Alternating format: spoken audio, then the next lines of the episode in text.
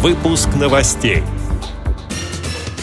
В Республике Мордовия прошел межрегиональный молодежный форум инвалидов по зрению «Мы – творцы будущего». Ставропольская краевая библиотека для слепых имени Владимира Маяковского запустила сетевую акцию «Белая трость». В Якутии в городской библиотеке Нерюнгрии провели встречу с незрячими детьми. В Москве в Музее современного искусства «Гараж» стартует обучающая программа «Невидимый опыт». В Махачкале состоялось открытое первенство города по легкой атлетике среди коррекционных школ-интернатов. Далее об этом подробнее в студии Наталья Гамаюнова. Здравствуйте.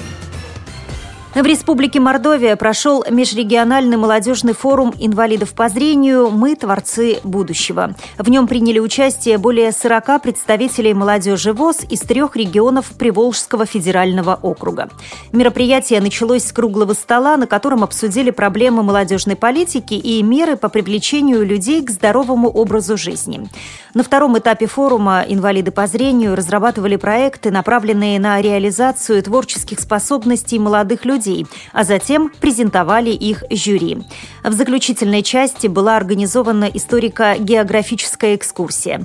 Незрячие познакомились с историей города Саранска и посетили музейно-этнографический комплекс «Мордовское подворье». Как сообщает пресс-служба ВОЗ, наиболее активным участникам форума были вручены призы.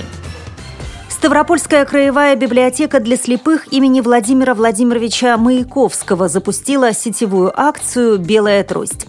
Рассказывает ведущий специалист инновационно-методического отдела библиотеки Елена Лихонос. Цель акции состоит в том, чтобы привлечь внимание общественности э, к тем проблемам, э, которые э, возникают у лиц с проблемами зрения, обсудить это все на интернет-площадке, э, ну а также популяризировать позитивный образ инвалида, также посредством интернета. В этих целях мы создали блог, официальный ресурс нашей акции, который находится по адресу beltrost.blogspot.ru. Мы бы хотели, конечно же, затронуть ту часть э, общественности нашей, которая, ну, так скажем, живет в интернет-пространстве. В общем-то, интернет, он сейчас плотно вошел в нашу жизнь. Поэтому я думаю, что это такая площадка, которая могла бы расширить информирование нашего общества вот о тех самых лицах с проблемами зрения. Организаторы акции приглашают к участию коллег из спецбиблиотек, сотрудников коррекционных учреждений и членов ВОЗ. В Якутии в городской библиотеке Нерюнгри прошла встреча с незрячими детьми из местного отделения Всероссийского общества слепых. Как пишет информационный портал SakhaNews, программа состояла из познавательного и развлекательного блоков.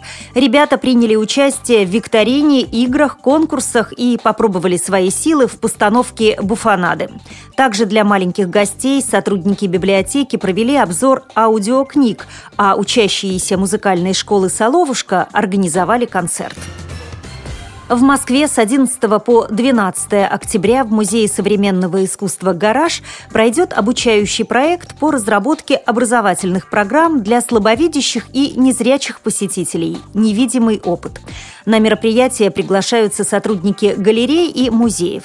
Во время лекций и семинаров можно будет получить знания, необходимые для построения новой энергичной смешанной аудитории. Вход свободный по предварительной регистрации, сообщает официальный сайт музея. В Дагестане, в Махачкале на стадионе «Труд» состоялось открытое первенство города по легкой атлетике среди воспитанников коррекционных школ-интернатов. В программу соревнований вошли бег на 100 метров, толкание ядра, прыжки в длину и эстафета 4 на 100. Первые призеры определились в забеге на 100 метров. Среди девушек победу одержала Жульета Кадашева из школы-интерната второго вида для слабослышащих детей Махачкалы. А у юношей лучше всех 100-метровку пробежал Салман Умалатов, легкоатлет из Буйнакской школы-интерната восьмого вида для умственно отсталых детей. Победителей состязаний вызовут на учебно-тренировочные занятия в республиканскую сборную для подготовки к всероссийским соревнованиям следующего года, сообщает сайт «Русская планета». С этими и другими новостями вы можете познакомиться на сайте Радио ВОЗ.